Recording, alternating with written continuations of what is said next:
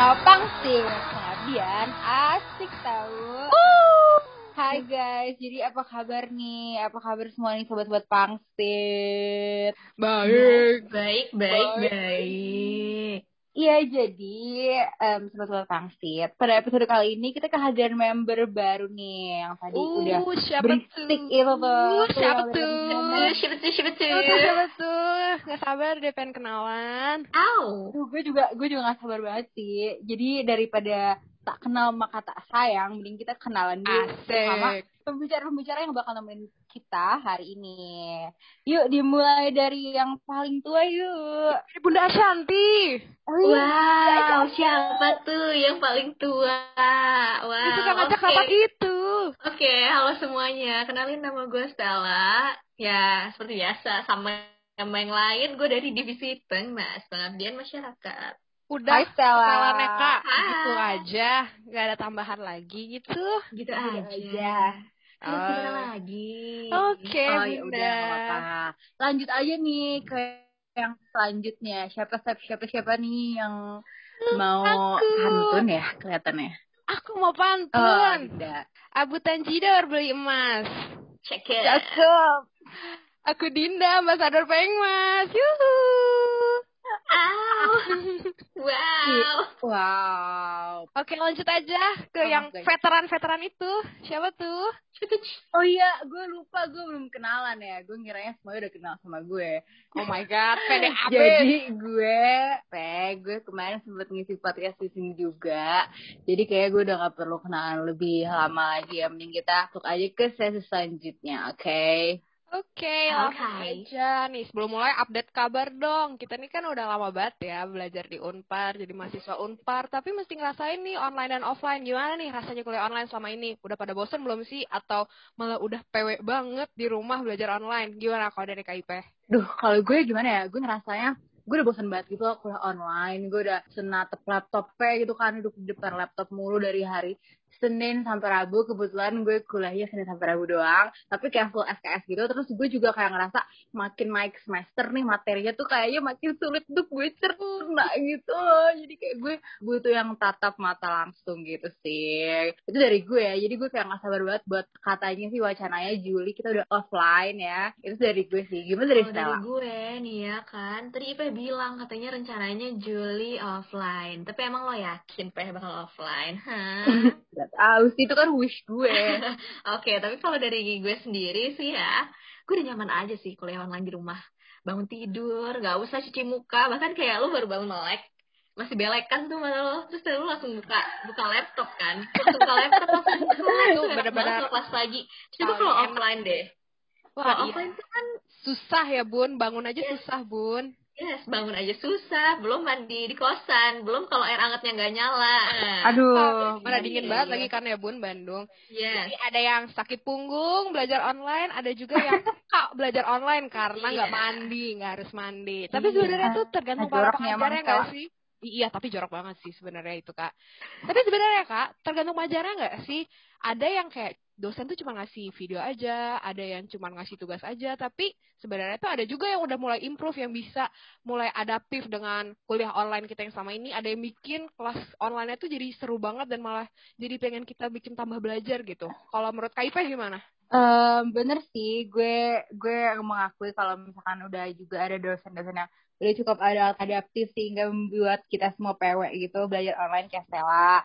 Cuman gue juga kepo nih, masih ada nggak ya anak-anak yang seharusnya mendapatkan pengajaran tapi mereka tuh malah disuruh ngulik sendiri. Mereka harusnya mendapatkan pengajaran yang interaktif sama kayak selayaknya kita, cuman mereka malah dapat video atau materinya tuh lewat WhatsApp doang atau grup-grup kelas gitu doang. Emang ada yang kayak gitu? Jadi kayak mereka tuh jadi nggak bisa nanya gitu.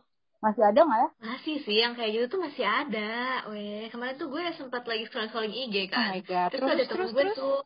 Nah, terus kayak gue tuh ngeliat katanya tuh ada anak-anak nih ya, kalau misalkan mereka tuh kelas online, mereka tuh cuma dapat video lewat WA dari gurunya. Jadi kan pembelajarannya nggak interaktif gitu kan ya. Jadi cuma satu arah, serasa lagi nonton YouTube, say. Ah, masa sih? Ih, sumpah sih itu aku kalau jadi mereka bukannya malah mau belajar ya, malah males sih. Aku buka WA tuh males banget ya. Terus sayang banget gak sih? Padahal mereka tuh seharusnya bisa dapat ilmu di umur-umur mereka, di kesempatan mereka sekarang jadi siswa tuh mereka harusnya bisa dapat ilmu dengan baik gitu ya, dengan interaktif, pengajaran interaktif. Tapi mereka jadi kehilangan kesempatan itu karena keterbatasan di selama pandemi ini.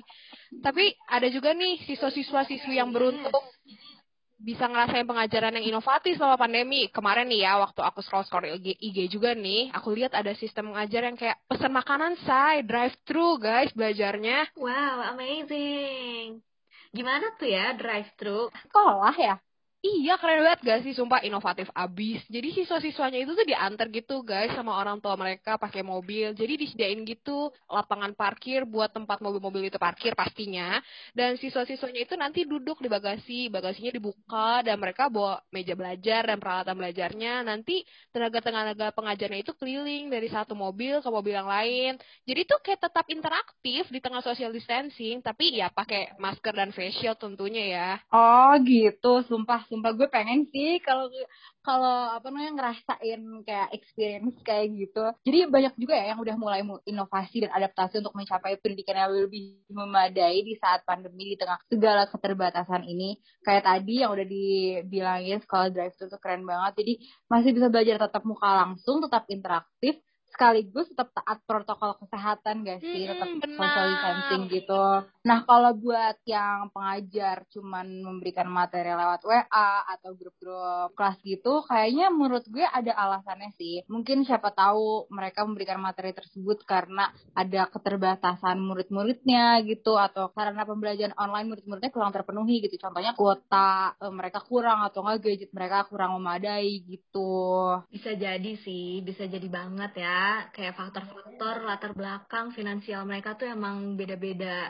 Ada juga yang terpenuhi, ada yang nggak terpenuhi juga buat kuota online nih, belajar online ini ya. Contohnya, kemarin tuh gue sempet calling-callingan nih sama temen gue, terus dapat info nih dari temen gue yang tinggal di Jogja, kalau di daerah Sleman, di bagian perkampungannya itu, ada anak sekolah yang jarang dikasih pembelajaran tatap mata, dan dia cuma dikasih tugas lewat WA papanya.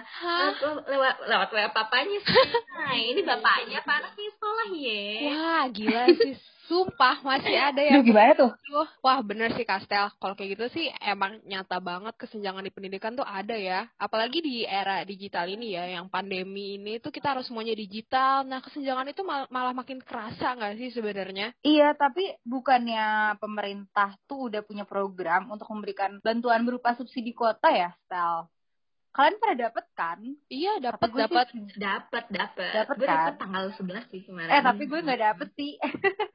Itu tergantung amal emang Kak Iba. Tergantung amal. Sumpah gue ngisi form. Rezeki anak soleha. Sulit ya. Iya, tapi sih ya sebenarnya itu tergantung sama cakupannya sih. Emang cakupannya itu belum menyeluruh aja. Jadi masih ada aja gitu ya anak-anak yang kekurangan sumber daya untuk mendukung pembelajaran online nih. Kayak tadi misalkan ya ada yang lupa ngisi form atau kayak IP udah ngisi form tapi nggak dapat. Menurut aku tuh emang pemerintah tuh nggak bisa sepenuhnya terlibat gitu dalam membantu teman-teman kita yang emang belum beruntung buat mendapatkan pendidikan seperti kita. Mungkin kan aliran informasi ya dari pemerintah ke siswa-siswi itu belum selancar yang didapatkan sama kita nih. Makanya kita tuh sebenarnya bersyukur banget harusnya masih bisa dapat pembelajaran yang memadai walaupun nggak tatap muka ya. Kita masih online gini, tapi kita masih bisa menyerap pelajaran dengan baik, masih bisa pembelajarannya interaktif, bisa tanya ke dosen. Tapi sebenarnya di samping itu juga masih ada kesenjangan, kekurangan yang tadi dirasain, contohnya sama tadi yang diceritain sama Castella, yang dialami oleh temannya itu. Bener. Terus kalau gitu kita kan udah kayak memaparkan nih berbagai macam kondisi-kondisi dan segala keterbatasan di kala pandemi ini mengenai pendidikan gitu kan. Nah kalau gitu daripada kita ngomong-ngomong doang nih, ada nggak ya kira-kira solusi untuk permasalahan ini? Ya sebenarnya gitu ya. Tadi Dina udah sempat mention juga teman-teman pangsit, pemerintah tuh belum bisa sepenuhnya mencakup ya masyarakat kita buat ikut ke pembelajaran online. Tapi ya di situ kita sebagai orang-orang yang udah mendapat pendidikan yang cukup, kita di situ harus mempertajam rasa empati, simpati buat melakukan mengisi gap-gap yang ada di masyarakat itu. Wow. Salah satunya ya mungkin kita bisa ngajar juga ya, bantuin ngajar ke anak-anak atau gimana kayak gitu. Nah, Jadi gini teman-teman Pangsit, kalau kalian tahu kemarin kita tuh sempat ngelakuin donasi yang disebutnya itu pengabdian kilat atau kita singkat biasanya Pengki. Salah satu pesantren di Sukabumi. Nah sebelum kita bikin donasi yang kemarin itu, kita juga udah ngelakuin kunjungan dan emang ternyata yang mereka butuhkan adalah bacaan-bacaan buku-buku buat menunjang pendidikan mereka. Nah jadinya itu kita buka donasi buku buat mereka gitu dan untungnya banyak banget nih ya anak-anak muda Indonesia yang udah merespon hal ini dengan baik. Kita dapat banyak banget nih donasi-donasi kayak gitu. Nah, terus juga kita melihat bahwa permasalahan-permasalahan yang kita sebutin tadi di atas ya, kita obrolin di atas, itu emang udah beneran real. Maka dari itu, kita merasa bahwa diperlukan banget nih tindakan langsung terkait hal tersebut. Seperti memberikan pengajian langsung, terus juga lewat platform online ya, kita juga bisa ngasih pengajaran-pengajaran kayak gitu. Iya, pokoknya nih, supaya si pembelajarannya lebih interaktif lah ya. Benar, betul. Benar. Aku setuju banget apa yang barusan diceritain sama Kastela itu aku setuju banget. Bener banget nih, apalagi ya sekarang tuh banyak banget pemuda-pemuda yang kreatif ya. Salah satunya aku contohnya. Enggak deh, bercanda. Oke, jadi banyak pemuda kreatif nih yang sadar banget sama permasalahan sosial. Contohnya tadi kesenjangan pendidikan yang dari tadi pastinya itu kita omongin kan dari awal. Ini udah mulai banget banyak gerakan-gerakan dari baik organisasi-organisasi masyarakat atau NGO-NGO yang lain yang juga mulai sadar sama kesenjangan pendidikan yang ada di tengah-tengah siswa-siswi, mahasiswa-mahasiswi yang ada di Indonesia sekarang ini. Bener. Gue juga lihat kemarin tuh di mana ya, di IG, di Twitter tuh ternyata gue lihat banyak banget nih pemuda-pemuda Indonesia yang udah mulai aware mengatasi permasalahan-permasalahan untuk kelompok masyarakat marginal. Iya, keren banget sih ya mereka-mereka ini udah mulai tergerak gitu hatinya buat turun langsung ke lapangan ya. Oke. Tapi sebenarnya gue rekam banget sih sama orang-orang yang emang udah sempet langsung turun ke lapangan buat mencoba menyetarakan pendidikan di Indonesia. Wah, bahasanya keren banget ya. Keren banget. Ya, cara mereka ngajar gitu ya. Gimana respon anak-anaknya, terus juga perasaan mereka setelah ngajar tuh gimana sih, yang paling penting itu sesignifikan apa sebenarnya hasil yang udah mereka berikan kepada masyarakat mengenai pendidikannya, yang udah mereka ajarin, apakah setelah diajarin masyarakatnya jadi pengen terus belajar atau malah jadi makin malas. Nah, itu sih. Nah, sobat Pangsit semuanya pasti udah pada kepo banget kan ya. Tapi tahan dulu keponya. Ada 1 bulan nih, bulan depan kita bakal ngobrol-ngobrol sama salah satu organisasi yang isinya para pemuda dan mereka nih kreatif banget ya. Mereka tuh ngajarin anak-anak yang emang tuh mendapatkan pendidikan yang timpang di Indonesia. Mereka berusaha memberikan akses pendidikan yang rata bagi seluruh siswa-siswi di Indonesia. Jadi gimana Kak Ipe? Nah, mau tahu kan siapa nih ya, dari lembaga apa sih yang bakal nemenin kita dan kayak bakal kita kulik detail-detailnya di kesenjangan pendidikan di kala pandemi ini. Jadi bulan depan kita akan berbincang lebih dalam bersama Hoshizora Foundation atau disingkat dengan Hosh Foundation. Ya, jadi kita bisa ngobrol-ngobrol sama mereka dan ya lebih tahu lah situasi dan kondisi anak-anak yang kondisinya marginal itu di permasalahan pendidikannya mereka tuh kayak gimana gitu. Benar guys, jadi emang kesenjangan pendidikan nih yang awalnya emang beneran udah ada nyata dan ada memang bukan cuma hoax aja yang ada di masyarakat nih, udah ada tuh makin terasa ya di tengah pandemi, apalagi semuanya tuh digitalisasi yang mendadak yang dipaksakan gitu ya kepada orang-orang. Jadi orang-orang yang gak beruntung seperti kita nih yang bisa menikmati pendidikan yang interaktif, bisa nanya ke tenaga pengajarnya, itu akan kesulitan karena juga mereka mau gak mau tuh harus ikut beradaptasi di era yang serba digital ini. Jadi tungguin yang seru-seru di bulan depan. Oke, kita akan ngomongin lebih detail tentang hal ini. Oke. Fix, sebelum kita tutup podcast Pangsit ini, gimana Bunda? Kalian udah kepo banget nih sama Hoshizora Foundation, apa sih yang bakal kita omongin segala macam?